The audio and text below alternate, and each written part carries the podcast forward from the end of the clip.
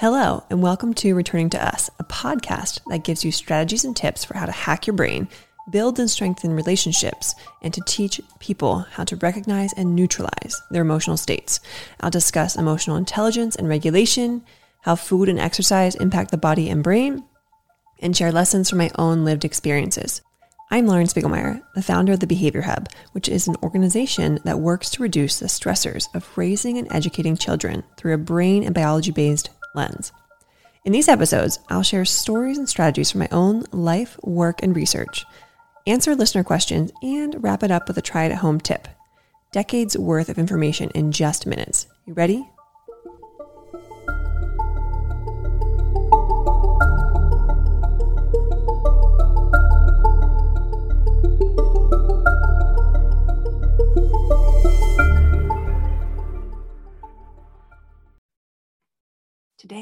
We are jumping into perfectionism.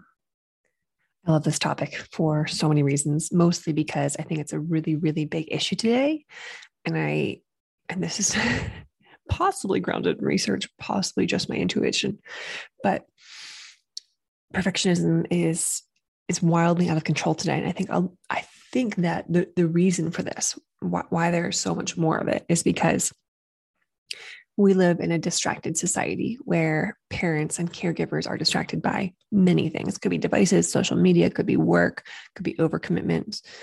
We are just doing so many things and our attention is pulled in so many different directions. Therefore, our children have to do kind of additional things to get and seek attention. So they develop this perfectionistic, people pleasing tendency because they have to strive eh, extra lengths to, to get the attention that they should already have because we're in a a, a world that moves so fast and that pulls our attention in so many different directions. So it is a world where everyone really is striving for perfectionism. Think about social media and just our lives in general. We want the perfect house, the perfect job, the perfect network, the perfect body, all these things. And it's especially out of control in Western world in the United States because of the lifestyles that we live and we breed. And it's not you know shocking to anyone that based on on research that perfectionism is up significantly tremendously since 1980 so why why are we striving to be perfect? And kind of what's behind it? And what what it is is it's this desire to feel safe and kind of socially and, and also globally connected. It's stemming too from social media and the comparison game. We compare our lives and connectedness and all these things to other people around us who put their best, you know, face forward and put their best. Um, I think what the word is. social media is like a highlight reel. They, they, this is a highlight reel of their life. It doesn't often or always show all of the imperfections. And therefore, we set these unrealistically high expectations so, as a person who really eh, has experiences myself, it's expectations are high of myself, of my partner, the people that I'm around. And then what happens is when people don't meet these expectations, I feel disappointed. So I frequently feel disappointed because I have unrealistic expectations of self and others the more we strive for perfectionism, the less satisfied we'll be with our lives because it doesn't exist. We are not perfect. We can't be perfect. We're made imperfectly. So if we chase perfectionism, it will become a race towards anxiety and depression. That will be our end result. And let's let's jump into that a little bit. So as a person who experiences anxiety, the, these are thoughts of the future. We are anxious when we are thinking too far into the future, predicting the future, we're mind reading, we're doing all these things that cause us not to be present.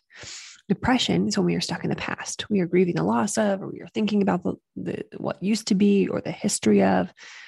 So anxiety is the future thinking, depression is stuck in the past. So what heals both of these things? Coming to the, the present practicing and doing things that bring you to the present, bring you out of anxiety and out of depression. So, if you know you have perfectionistic behaviors and out of those things you're experiencing anxiety or depression, bring yourself back to the presence by practicing something like mindfulness, meditation, a walk, nature, any of those things. All right. So, why why is this so important? Why am I spending time on it? Why do I care? Not only because I have experienced it in my own life, but because there are, um, let's say, impacts of perfectionistic behaviors. So here they are the 11 dangers of perfectionism. They reduce productivity. And that, that makes it that's that's so obvious to me because when you're stuck in anxiety or depression, you're using a lot of mental energy. You don't have the mental energy available to be productive. And when you feel heavy emotions like disappointment, it, it drains your, your mental bandwidth.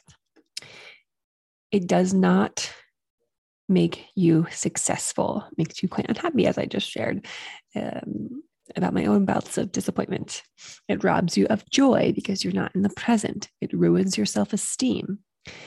It is selfish because we want things to kind of happen our own way on our own timeline. And therefore, we need this sense of control. And that becomes a very subconscious but selfish act. It leads to procrastination it often will negatively impact your relationship with your partner, your spouse, your family. And it can be replicated in the bloodline. So it's a chemical change in the brain. When the brain chemically changes and you have children, your offspring, those chemical changes are passed down to your kids. So until that chemical change is reverted back or altered by doing corrective work, it's going to be, continue to be passed down from generation to generation. Want to learn more about that? Research epigenetics. It can lead to addictions. So, let me tell you a little bit more about how and why, because of the overwhelm of the expectations, um, really leads us to indulgence in things like drug or alcohol, drugs or alcohol to cope with those things. So, what else? What are the last two? It could possibly make uh, one abusive. So, you might criticize yourself or others ruthlessly. So, abusive to yourself or emotionally abusive to someone else. And it affects your overall health because it increases stress hormone and uh, the likelihood of burnout. So, 11 dangers of perfectionism. How do you know if you are a perfectionist? Well, do you often get agitated by your actions or the actions of others? Do you feel things should be done your own way? Do you wait for the perfect moment or mm-hmm. time to embark on something? Do you rarely admit your mistakes or talk about them? Does asking for help seem like a sign of weakness? Has anyone ever called you a perfectionist? So, what I'm going to ask you to do is pause this episode, go back and re listen to those questions, mentally check off yes or no. If you check yes for more than you check no, then you are a perfectionist. And that perfectionistic scale has like a continuum. Uh, you can be far, like far on the left where you're very overly perfectionistic, i.e., me, right in the middle, or not perfectionistic at all. And it's not a you know necessarily a bad thing there are a lot of beautiful things to having high expectations and, and striving for perfectionism um, on a small small scale but overall we want to be realistic about those things and know the detriments of striving for perfect all the time. The good news is or the benefit of knowing if you are a perfectionistic person or tend towards perfectionism is there are things that you can do and that will help you and everyone around you to feel a lot lot better. So what are some things that we can do when we know we are perfectionistic or tend to be more perfectionistic? Eliminate the negative talk and the negative thoughts. Speak kind words to yourself accept and speak about your imperfections make forgiveness a lifestyle prioritize self-care mindfulness presence be intentional about your life and lean into your core values. Live and eat healthy. And then an, another one, and this is not an all encompassing list, it's just a list of a few, is consider your love language. How can you treat yourself with your love language? So if it's acts of service, tidy up your environment. If it's gifts, buy that clothing item that you want. If it's quality time, set aside time for relaxation or pursuing hobbies. If it's physical touch, get a hot bath or or schedule a massage. If it's words of affirmation, do a daily affirmation. So all of these things can help you to feel more loved by yourself, bring you back to the present and combat perfectionistic behaviors. So as I said, perfectionism isn't all bad, but it's helpful for us to be aware of it so that we can do some things to ground and come back to neutral so we're not living in that state because living in that state constantly is going to drain you. I know from experience. Okay so it would be very beneficial because i went through those things really fast if you were to go back pause and listen to the things that we could do as a result of perfectionistic behaviors and how to correct it and maybe pull out one or two that feel good to you and think about how you can embed those in your daily life.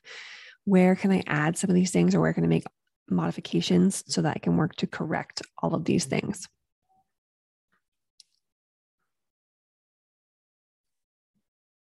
All right. And that takes us to today's listener question, which is how to get kids to listen. How do we get kids to listen?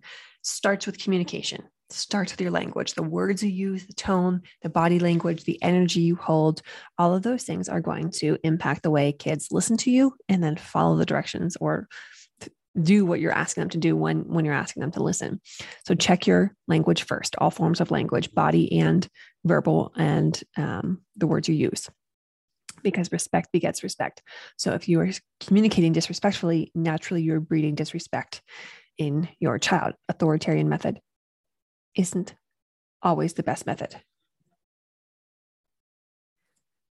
The other thing you can do is pop into our blog page because I wrote seven different tactics for communication. And on our courses page, I have a whole course around effective communication, how to get kids to listen.